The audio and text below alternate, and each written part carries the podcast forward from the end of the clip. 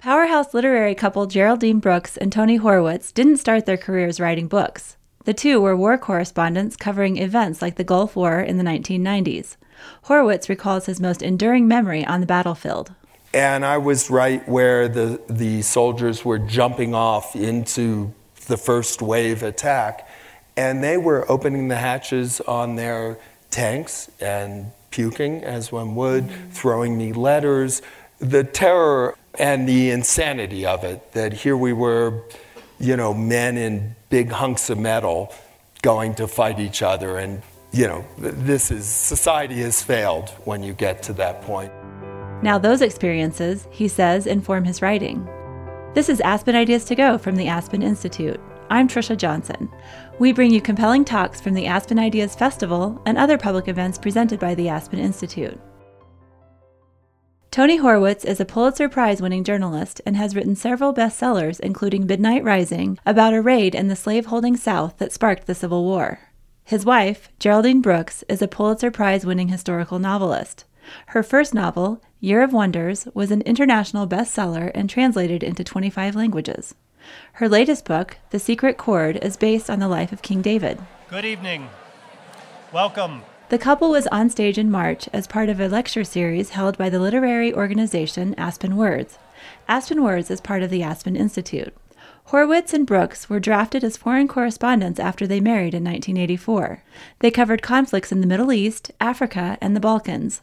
The duo won an Overseas Press Club award for their coverage of the Gulf War. After a scary experience of being jailed in a Nigerian prison, reporter Geraldine Brooks decided to transition to novels.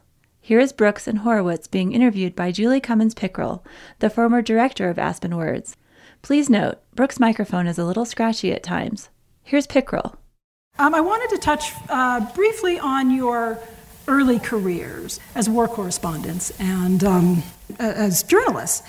You spent nearly a decade covering conflicts in the Middle East and elsewhere, and I'm, I'm curious how that experience shaped you as human beings, as writers, and how it carries forward and influences your, your work today.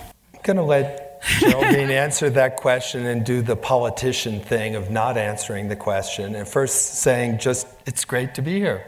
So I wouldn't be able to write the fiction if I hadn't had the journalism because I'm still living off the fat of those experiences of barging into people's lives at the worst possible moment for them. And you know the question of who who are you when catastrophe overtakes you? And that's kind of the theme of all my novels really. And it all comes from the journalism. But it was completely accidental. I mean there are people out there, I am sure, who grow up thinking, I am going to get a flak jacket and the khaki pants with too many pockets, and I'm going to go to war. That was not me. I thought it would be very nice to be a restaurant reviewer. and my first job on the Sydney Morning Herald entailed no bullets or bulletproof vests or chadors or anything of that nature. And it was just completely accidental the way way led on to way in my journalism career. And just to point out how ridiculously unqualified i was the story that i wrote directly before becoming middle east correspondent for the wall street journal was about global warming research in new zealand. And it was very advanced there because they have a lot of sheep. In fact, they have a factor of 160 to 1 sheep for people in New Zealand, and sheep are great producers of the greenhouse gas methane. And so I, I spent a week following climate scientists up verdant hillsides while they tried to capture methane samples from sheep. I'll just let you think about that for a minute. and the, yeah, well, yeah, no. So the, the, the piece ran in the Wall Street Journal, and that night we were watching Three Days of the Condor. I remember it quite vividly. And the phone rang, and it was the foreign editor. And this was not good. She had never called me since I'd taken up the job of reporting from Sydney. And uh, she had, you know, bigger fish to fry as the Wall Street Journal's foreign editor. Uh, um, and I thought, as I walked with a heavy heart towards the telephone to take the call, I thought I'm going to be fired for putting too many tasteless farting sheep jokes in the Wall Street. She's actually calling to see if I wanted to be the Middle East bureau chief. So go figure. Based on sheep. Based on farting sheep. but you know, all the stories that I wrote about, you know, terrible, heartbreaking situations, whenever I meet somebody who's at the Wall Street Journal in the same period that we were there, they always say, I'll never forget that farting sheep story. um, well, if possible, I was even less prepared for this job because I wasn't offered it. I went with Geraldine to the Middle East. Um, knowing no Arabic, having been to Israel as a bar mitzvah present for my immigrant grandfather who thought it would make me a great Jew. Um, uh, really, with limited, I had less journalistic experience than Geraldine. But in terms of how it maybe fed into the books, uh, I've always been interested in the Civil War. And I think to have the experience, one of many insights we had while being out there was that people who aren't on the ground have no idea what's going on we would, it wasn't, you didn't have really cable TV in those days, but we would hear what some talking head was saying in Washington about whatever war we were covering. And we would look at each other and say, oh my God, we're there. They don't know what they're talking about. And so I think it gave me a respect for being on the ground and understanding what war is like. And so then when I went to write about it in books, I, I feel it in, maybe informs me a little more about the experience of the common soldier, also the holes in sort of academic history about war. If you've seen it up close, I think there's tremendous value in understanding just the emotional experience of that, the, you know, seeing soldiers as we did you know, uh, all the stuff about heroes, that's what we always hear about. My, perhaps my most enduring memory of all the wars we covered was the first day of, is it Desert Shield Storm? Storm? I can't keep track. The first, our first Gulf War. And I was right where the, the soldiers were jumping off into the first wave attack. And they were opening the hatches on their tanks and puking, as one would, mm-hmm. throwing me letters. The terror of, you know, and the insanity of it that here we were, you know, men in big hunks of metal going to fight each other, and sort of how this is, you know, this is society has failed when you get to that point. So I, I think those kinds of insights uh, stuck with me more than anything. And, and also, I never forget the first battlefield.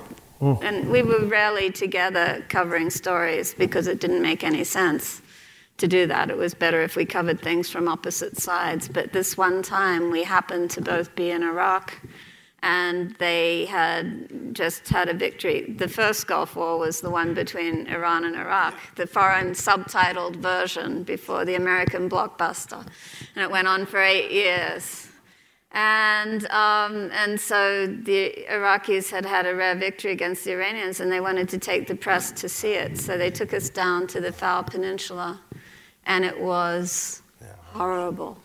It was horrible. It was just this battlefield strewn with the already fast decaying in that heat. World War One. Corpses of, of dead Iranian teenagers. And when you've seen it, World War One or Pickett's Charge. These these were the World human War wave. It was trenches, yeah. Yeah, but you know, I mean, those kids had run right into a field of fire like Pickett's Charge as well. So you know, the weapons are different, but the effect on the human body is exactly the same. And you know, so I try not to dwell on those kind of memories, but when you're writing about war in fiction, I do go there. Can I just oh, take 15 seconds? I don't want to slow this down, but this is an essential difference between Geraldine and myself. Again, I feel like I'm in a presidential debate here. oh, difference. Um, we agree on almost everything. And but it's huge. It's huge. we were we were put on this helicopter and flown to the front. And we weren't being shot at specifically, but there was stuff flying by. We're in this helicopter, and it's some ancient Russian, you know, helicopter where they hadn't had spare parts, and you know, doors are open, and There I'm- weren't any doors. Uh, well, there weren't any doors. That's what I mean. It was all open with about four other journalists. And I'm having the normal human response, which I'm absolutely green with terror. And I reach for my spouse in that moment. She's nodded off. The turbulence. I mean, the helicopter is going like this, and the turbulence had put her to sleep. So that's what you need to know about the difference between us. It's- yeah. Although, uh, all right, so you're telling Oh, stories. so I'll we're tell a never story. gonna get out of this. This, th- this was a this was a fairly serious couple of days. But one of the things that was really horrible was that the Iraqis, having won this like meaningless from here to there, to the exit sign amount of desert, were busy turning the earthworks around so that they had a new front line, and they were doing it right over the top of the bodies of all these slain Iranian kids, and they weren't even taking their IDs. And I'm thinking, you know, these parents will never know what happened to their sons. And Tony jumps out and stands in front of the earth mover like the guy at Tiananmen Square and says, "You can't do this. You have to. You have to do something with these bodies." And I'm like, "Oh, I'm so glad I married him." Okay, last interjection. she makes stuff up for a living. I have no memory of this. I got very sick that day. I have no memory of this. Oh, he So did get sick. I- he eh, foolishly some. They didn't I- give yeah. us any water, you know. yeah. So, So there was there was take a, it with a big grain there was an Iraqi dysentery. journalist. There's an Iraqi journalist on this trip, and he came armed with six big gallon jugs of water. He says, "You will dream of water." And yeah, they didn't have any water for us, was a and Tony thousand drank out of some soldier's canteen, Got very and sick. was laid out. And they wanted to take him away to the hospital in Basra. I said, "No, no, over my dead body, you're taking him away." Anyway, let's move on, Moving so to on, speak. yeah. yeah. Well, um, getting more current, Oh, thank, thank God. I'm, I'm re- very curious about your process, processes, uh, your, your research to writing ratio, how it's similar, what you, the way you research and write your books, and, and how it's different. And I just wanted something that I read that, that really um, grabbed my attention, Geraldine, that you said was that you don't gather all the information or as much information as you can before starting. You actually start the writing process and let the story tell you what you need to know and, um, and where it needs to go. And, and so maybe you can start and then we'll turn the question to Tony. Yeah, I like to. How does that um, work? I like to do just enough research to be able to start, and then usually it's about getting the voice of the narrator. And once I know who's going to be telling me the story, who she is, tells me how she's going to act, and that sets the plot in motion within the within the scaffolding of the historical story that I'm working with. And then I start writing, and I write until I don't know something and then I go and find it out. But because I think there's a big risk if you do it the other way around that you will get some fascinating piece of research and you will love it so much that even if the story doesn't need it, you will cram it in there, you know. And you've, I mean, I'm sure you've all read books like this. Says there was one that I, I was really enjoying this book, and then I realized that the author had spent a lot of time researching a particular thing because at one point in the narrative it goes, he has to tune a piano, and a character says, It's really interesting that you know how to tune a piano. How do you do that? and then there's five pages on how to tune a piano before you get back to the story.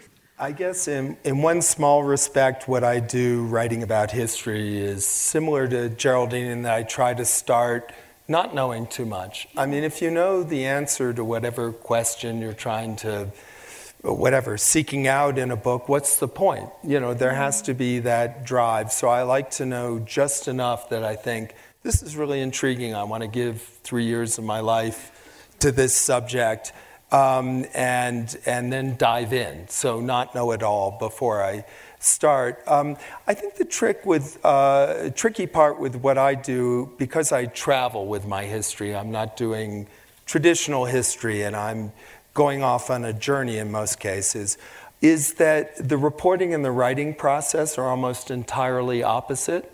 When I'm traveling as I am now, except for this lovely break, I am just like a vacuum cleaner. I am just taking in everything I can get. You know, the more the better. I'm out every night in a bar. You're, you're I'm scribbling. I'm just filling and... notebooks and piling it up. And then you got to sit down and write. And you essentially have to do the opposite. You have to throw away 90% of it. Mm. So as a travel the travel part of what I do, you have to be the most open person in the world. And then as the writer part of it, you have to be the most ruthless and say, that was a lovely person I talked with for three days or hounded to interview me and went there and thank you so much. I'm sorry, you, you're, you're going to slow the narrative. Um, so I, I think that's maybe a different yeah. I, I, I'm looking for a story where you can know something, but you can't know everything. If you could find it out, then why would you write a novel? So I'm looking for the voids. So I want to know enough. You know, I love what Mark Twain said um, fiction must be plausible, truth needn't be. so I love these stories where the historical fact is so implausible that a, a, Native American youth raised in his own language and culture on Martha's Vineyard in the 1660s learns Latin and Greek and goes off to study and graduate at Harvard with the sons of the Puritan colonial elite. If I made that guy up, that wouldn't be very interesting. But the fact that he actually did that is interesting. So those implausible truths. But if he had kept a journal every day of his time at Harvard and we had access to it, then it would be a story for Tony, not right. me. Right. I mean, I need, uh, there are many stories I'm really intrigued by, historical stories, and there's just not enough there, and you need a, a lot of meat. And the, so, whatever. Those are the stories I suggest to her, and vice versa. So, and have you ever toyed with fiction? Are you just, is it just absolutely not in your I what? Toyed briefly actually the summer after we met. I we got out of journalism school and I had this weird um, pause where I'd sent out a million job applications and was sort of waiting.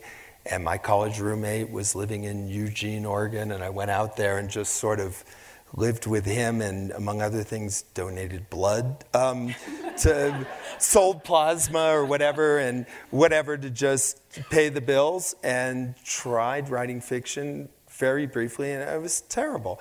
Um, and I think you really are, maybe it's an excuse, but I think most people are, uh, Geraldine, I think, is really unusual in being wired for both.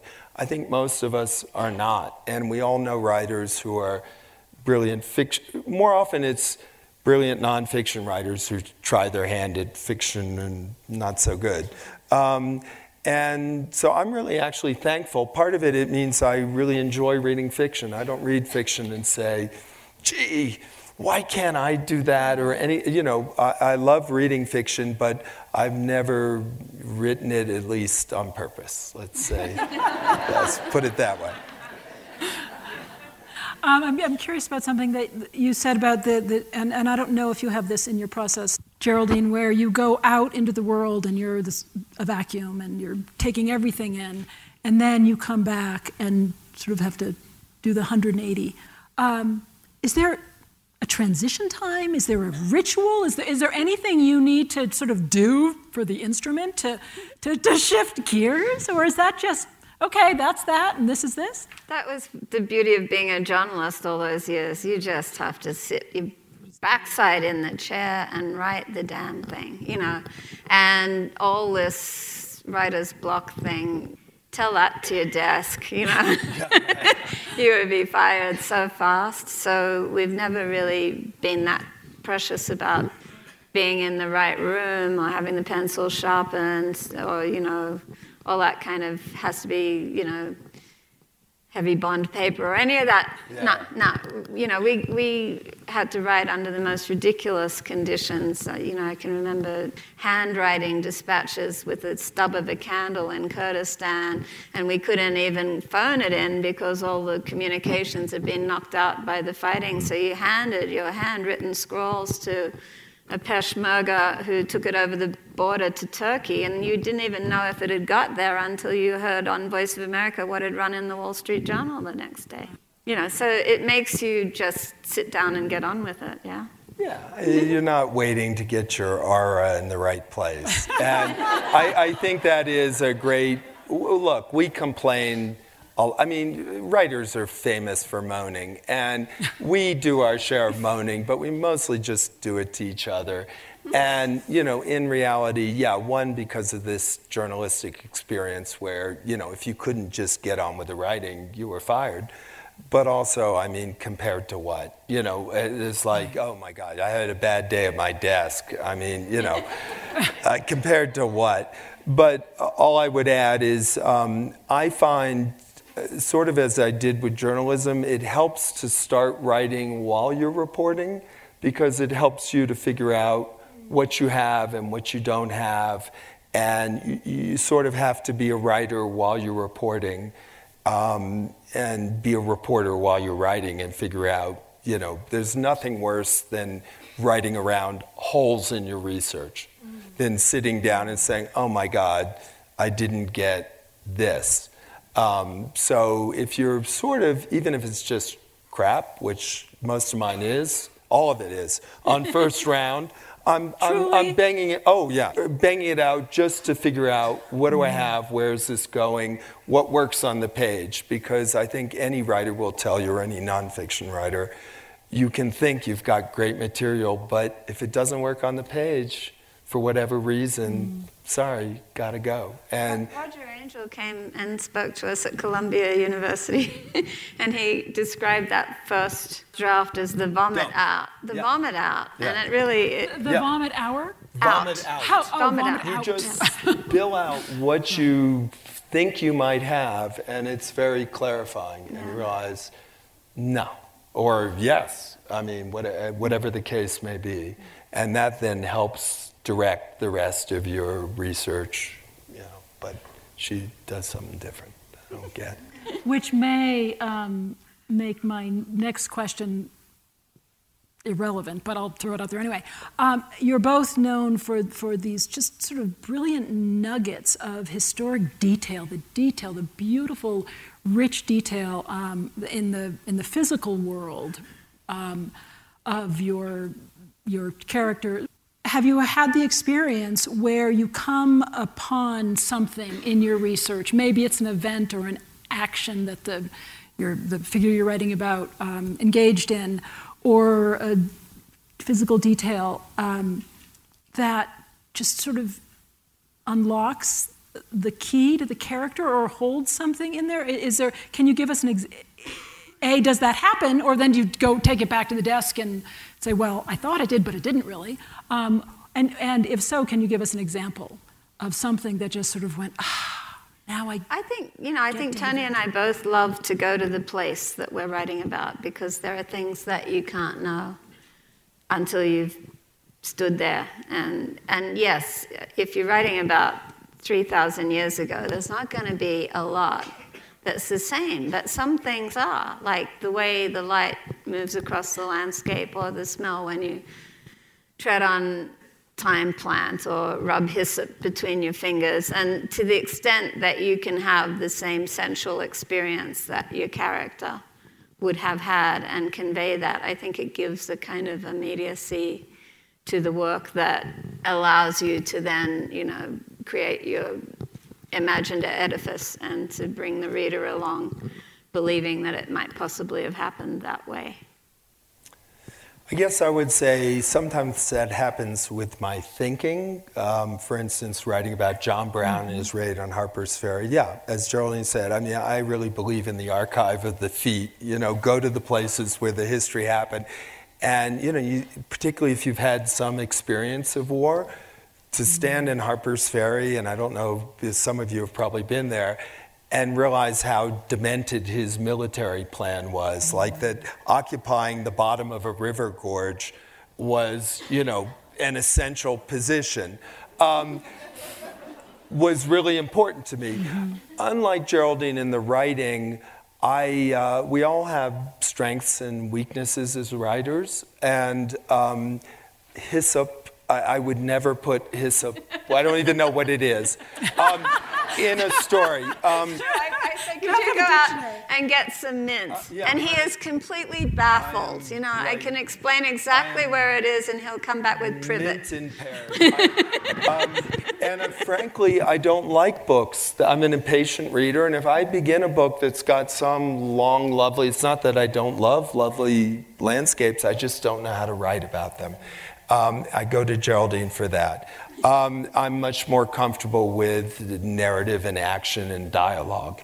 Um, so being in the place informs my thinking, but writing less so. I, I'm pretty, well, Geraldine's always telling me you need more landscape here. So, you know, we have complementary, I don't know if they're skills, but uh, whatever. We're good critics of each other because we, um, we write differently. So I assume you're each other's first readers. Yes. Absolutely. Why, why, why wouldn't you be? First and last, First and, last. and in between, and nothing leaves the. You can't even say leave the house anymore. It's whatever. The, the you know, we don't. We never press the, the key on anything until unless we're like so embarrassed and we just want to get rid of it. and, you know, um, otherwise, every book review, every, really everything we write, yeah, goes through the taste test of the other So, you know, so writing about King David, did he even live? You know, he, he is such a, it's not really history because he shimmers between myth and history and who can say what. But so you can't, there's no written sources outside of the Bible on him. So what do you do? So um, I took my youngest son and we went and herded sheep because he started out as a shepherd, as do so many leaders in the Bible. And I'm like, what's with that? What is so great about herding sheep that leads on to, you know, as an entry level position to being a later CEO of the country.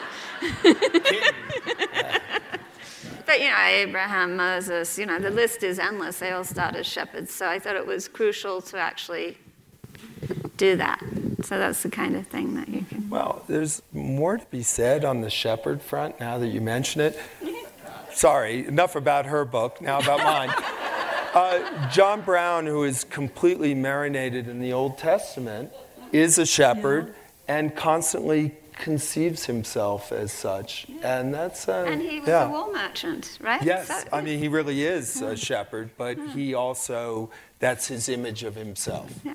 And also, so we did. We figured something out. Um, Bizu, my, our younger son, and I, we, we're there on this, you know, sun-scorched hillside, and you realize that you have to you have to really slow down and you know it's it's a really slow life but um, the person who actually owned these animals said i want you to do something. I want you to separate the sheep from the goats. And i love it when metaphor comes alive. And there they were this scraggy little skinny herd. And it was really hard and you can't do it until you figure out something about the creatures that you want to lead, you know. So you have to know that goats, because they're fleet footed um, and fast, if you put pressure on them, they'll scatter and run away from you, whereas sheep that, who are slower will cluster together for safety in the flock and each will put their neck over the back of the other to protect from the predator that they're afraid of. So once you know that, easy to separate them. So it is really a kind of a lesson in leadership, I suppose. Know the people that you're trying to lead. So. But also in reporting it on the ground. I mean, I don't imagine many novelists, some, I don't know, uh, go out and do that kind of thing. Well, livestock wrangling usually is not required. Yeah. I wonder if I could, I, I can I read? I, I was hoping you to. Did you bring? I, I did. I, I, I can read you a little sheepy thing.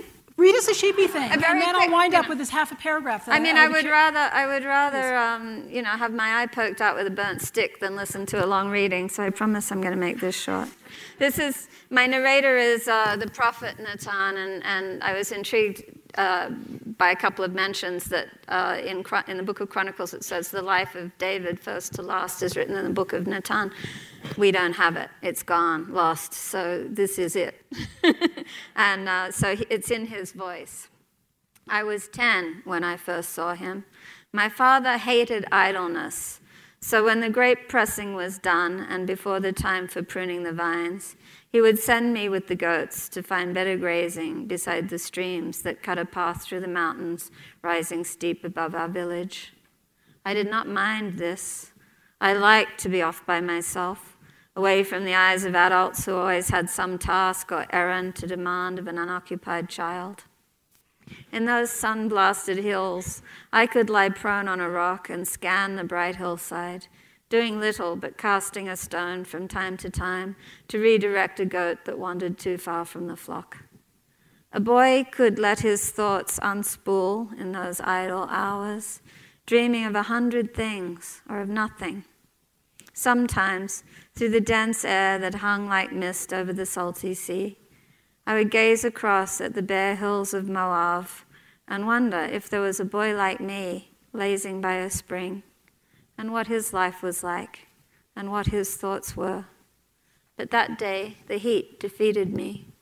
I lay there and felt it press down upon me like a great furred beast, smothering even the desire for thought. I fell into a heavy doze. The sting of a pebble roused me. Better wake up, little shepherd, or your flock will be halfway to Beersheba. The voice, amused, came from above and behind me. I scrambled to my feet and turned, blinking. He was on the next ridge, the sun behind him, its rays dancing like flames in his bright hair. He jumped lightly from the ledge and moved towards me. I raised my hand to shade my eyes and saw that he was a young man, perhaps twenty, and armed. Dismay must have shown in my face. My fear was not caused by his short sword or his bow. It was the thought that I might have lost the flock. To lose even one goat was a whipping offense.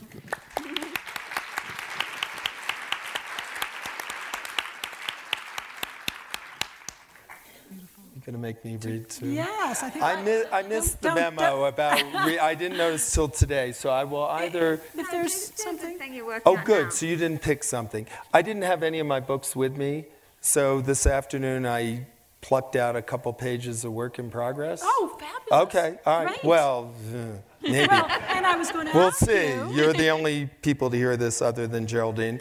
Um, and trigger warning uh, yeah, it's a little raunchy. Um, and uh, perhaps offensive to some. Um, didn't tell what you're writing about. Oh, okay. Yeah, I need to set this up. So I'm working on a book about uh, it's traveling in the footsteps of Frederick Law Olmsted, who before he be, designed Central Park and became a famous landscape architect, was really a bohemian, traveling the world, writing, goes to Ch- Merchant Marine to China, goes to Europe, whatever. And um, just before the Civil War, he went undercover for the New York Times, very new newspaper in the day, um, to write about the South uh, at this moment of national crisis. He wrote uh, 50 or so dispatches for them and then three books about his Southern travels that are pretty much forgotten to everyone but um, historians of that era who regard them as classics. So I'm following his route, uh, writing about what he saw then and what I see now at another time of national division, I guess you could say. So this were, those are a few pages I banged out from basically the beginning of my trip. Yeah, let's call it a rough draft, a possible beginning of the book, but please, like boo and hiss, I'll know to go elsewhere. This is, you know, I've hardly written anything. I'm just whatever. The only lodging in Grafton was a low slung motel with a smashed door at the entrance. Stepping past the shards of glass, I asked a man at the desk if there were any rooms available. You a coal miner? He replied. No, why do you ask? We sort of cater to them. special deals. If so, there were no takers in sight. At first dark on a raw Friday night, my car was the only vehicle outside. The man handed me a key and said, 50 bucks. Minor or not, this seemed like a deal until I entered my room. Broken heater, broken window, bleeding smoke alarm. Either the battery was dead or the last guest had tried to disable it. Cigarette butts swam in the toilet. Downstairs, I found a door by the lobby marked pub. Inside, two women stared at video slot machines. After a while, one of them got up and served me a beer. It was my second day on the road, my first in West Virginia.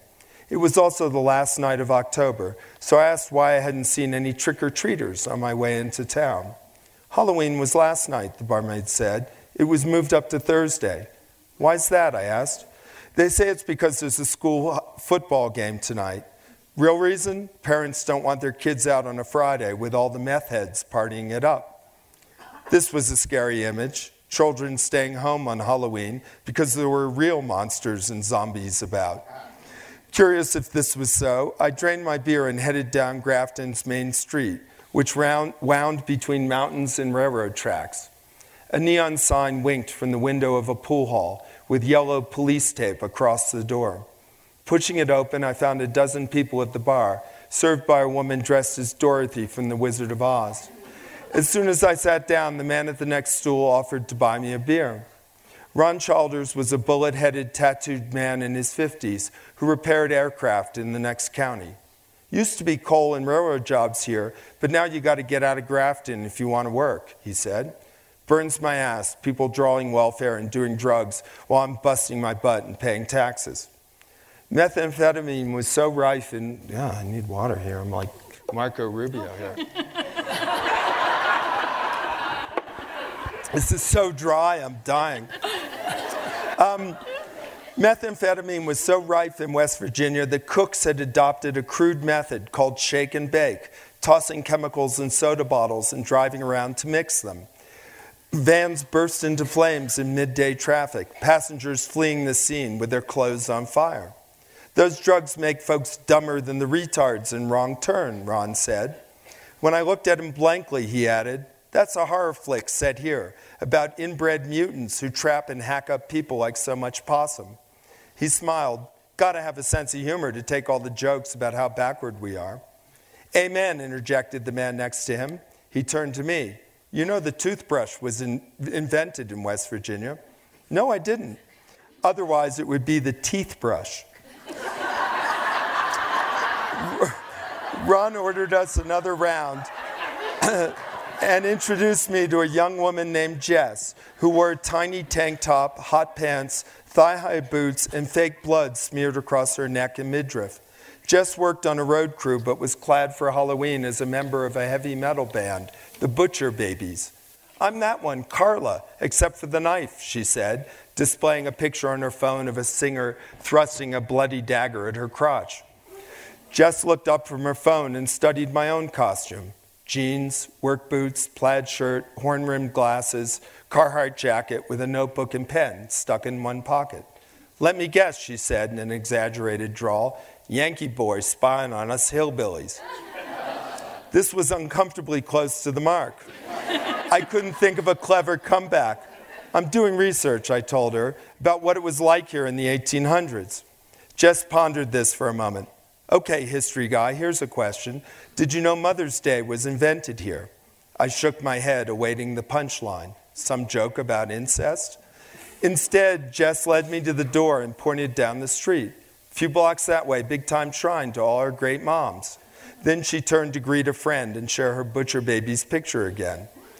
Walking through the drizzle, it's almost over, I reached a statue of a mother and child beside a ch- church marked Mother's Day Shrine. A sign identified this as the site of the first Mother's Day, a tradition pioneered in 1908 by a local woman. A much larger building loomed directly across the street, an ornate brick and granite pile with Greek columns, a relic of the town's better days. The hulking edifice was vacant and in poor repair, but at its crown, above elegantly hewn laurels, I could just make out the letters B and O, the bygone railroad I was following through the hills, in the wake of a long ago traveler. That's it. That's Tony Horwitz and Geraldine Brooks speaking with Julie Cummins Pickrell. Pickrell is the former director of Aspen Words. Horwitz and Brooks are a married couple. Both are award winning journalists and authors. Their conversation was part of a lecture series held by Aspen Words, the Aspen Institute's literary organization.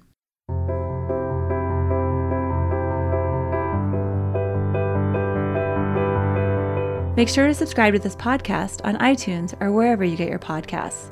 Discover more about Aspen Words at aspenwords.org.